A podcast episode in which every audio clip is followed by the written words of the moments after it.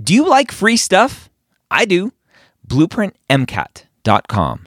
Go sign up for a free account, get access to Blueprint MCAT's diagnostic, Blueprint MCAT's full length one, Blueprint MCAT's amazing brand new spaced repetition platform with over 1,600 flashcards already made for you, as well as their amazing study planner tool. Schedule out the content so you know if you are on track to take the MCAT when you need to.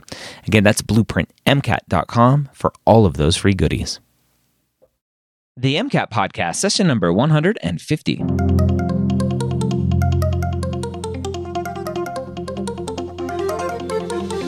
A collaboration between the medical school headquarters and Blueprint MCAT.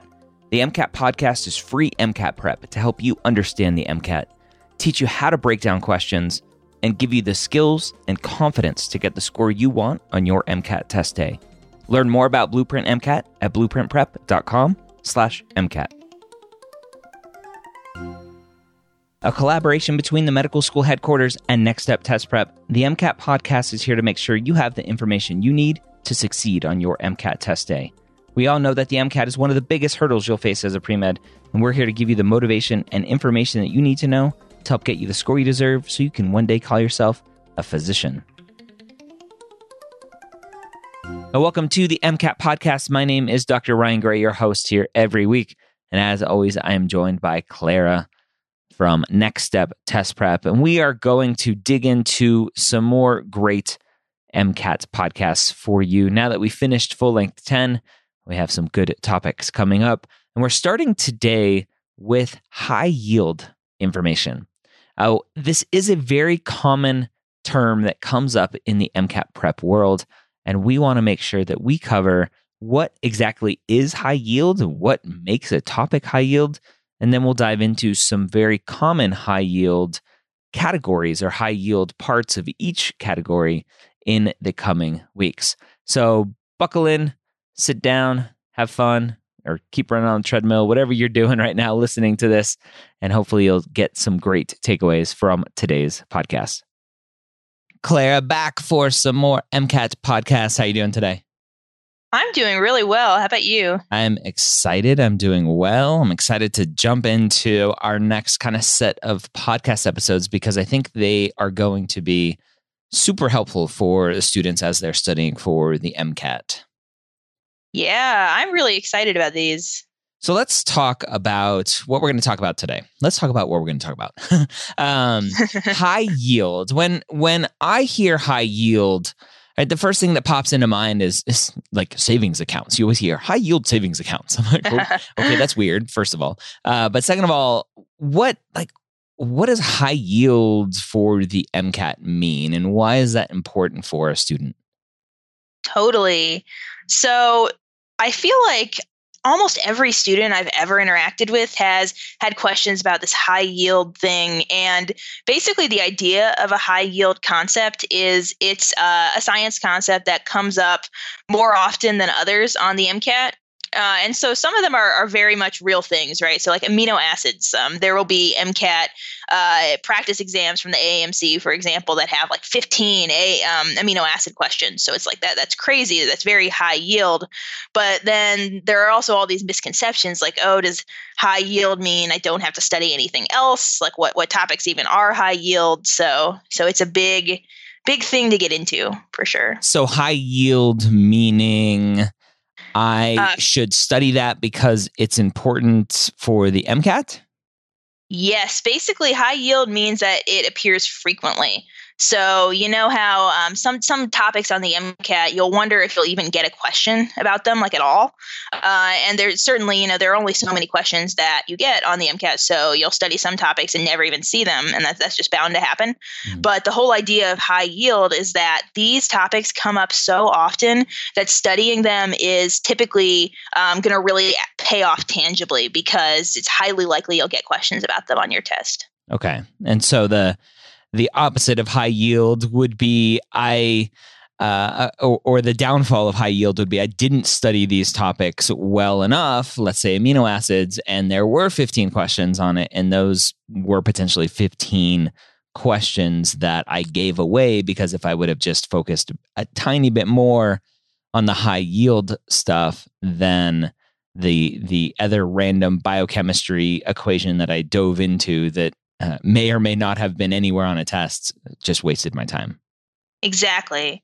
Um, and you know, there there are upsides and downsides to it, right? Because I, I, think the whole concept of high yield essentially is saying um, not all MCAT topics are the same. Like if you spend, you know, two hours on every single topic that comes up on the MCAT, spend exactly the same amount of time, that might not be wise because you might never get a question about the Doppler effect, but you'll get tons of questions about amino acids. But of course, at the same time, uh, anything could come up on your test. Mm-hmm. So you don't want to take it too far and like only study amino acids all day.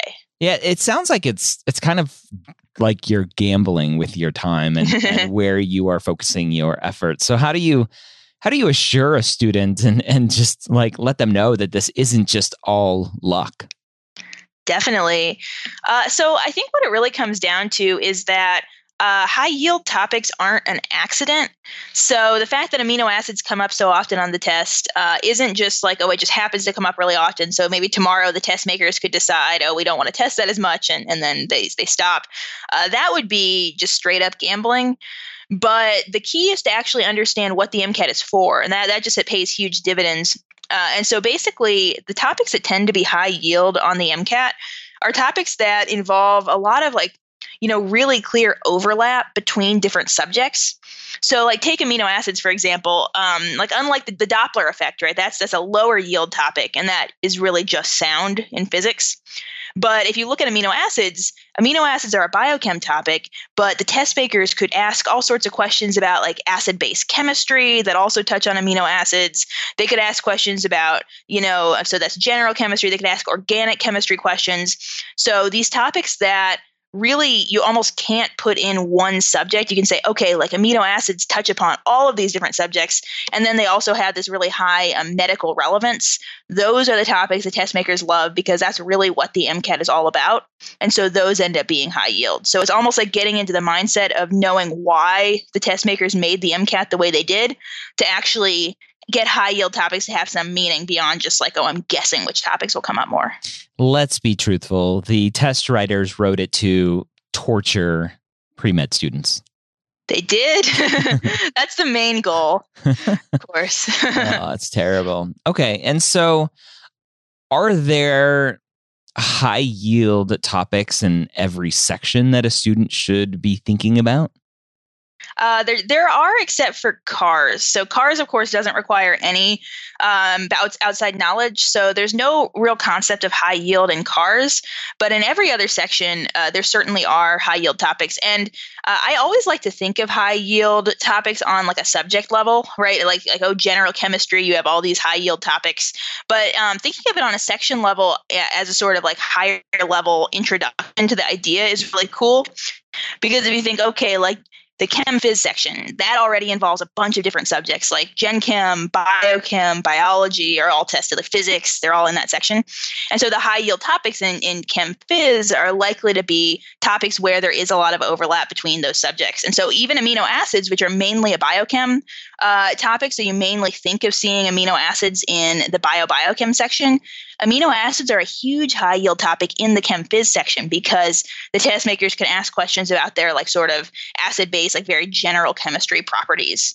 So that's probably the big one but others um, so uh, electrochemistry is a big one too in chem phys uh, where you know you can see it is a gen chem topic but it also relates really closely to biochemistry because of the way electrons move along the electron transport chain so absolutely, yes, different sections have their own, their very own um, high yield concepts. A lot of students listening to this may go, hey, "This this sounds like like Cliff's Notes." Back in high school, you had to write a a book report. I'm just going to read the Cliff Notes. I'm going to write a book report, and you may or may not do pretty well with that. What what would a student score if they only focused on high yield topics? See that that is a great question because it's impossible to answer uh, because every MCAT administration is different. So I can say I have never, I, I would be absolutely shocked if there ever were an MCAT administration that didn't ask any questions about amino acids. Like, I would be so completely shocked. But at the same time, there is a huge amount of variation. So you could get, um, you could go in and take your MCAT and feel like you're getting a lot of low yield topics. Uh, so it's it's kind of kind of luck to that extent. So basically, if you only study the high yield topics, um, it's going to be a mistake. So you might get a lot of questions right, but there are going to be a lot of questions you get wrong too. So really, the, the best approach to have with all of it is study everything. Make sure you cover everything that it falls under the scope of MCAT science. But then above and beyond, with any time you have, you know, spend that extra time uh, mastering amino acids, or spend that extra time doing passages about electrochemistry. So you're basically completely covered. All right. Anything else about high yield that we haven't covered yet? Uh, no, I don't think so. All right. And so these next several weeks, we're going to dive into some of these high yield topics that you'll find in each of the sections and different different topics for high yield. So hopefully we'll get you going in the right direction, but just understand again, high yield does not mean only thing that you have to study. Absolutely. All right, there you have it. Another great episode. What makes a topic high yield? If you are interested in learning more about Next Step Test Prep and how they can help you on your MCATs, go to nextsteptestprep.com. Sign up for a free 15 minute consultation where you can talk to them about your MCAT struggles, your concerns, your worries, and they will help you figure out what is the best path forward for you. Again, go to nextsteptestprep.com or call 888 530 6398 to talk to one of their MCAT consultants. Hope you have a great week. We'll see you next time here on the MCAT podcast, where we are going to be talking about one of the highest yield topics on the MCAT amino acids.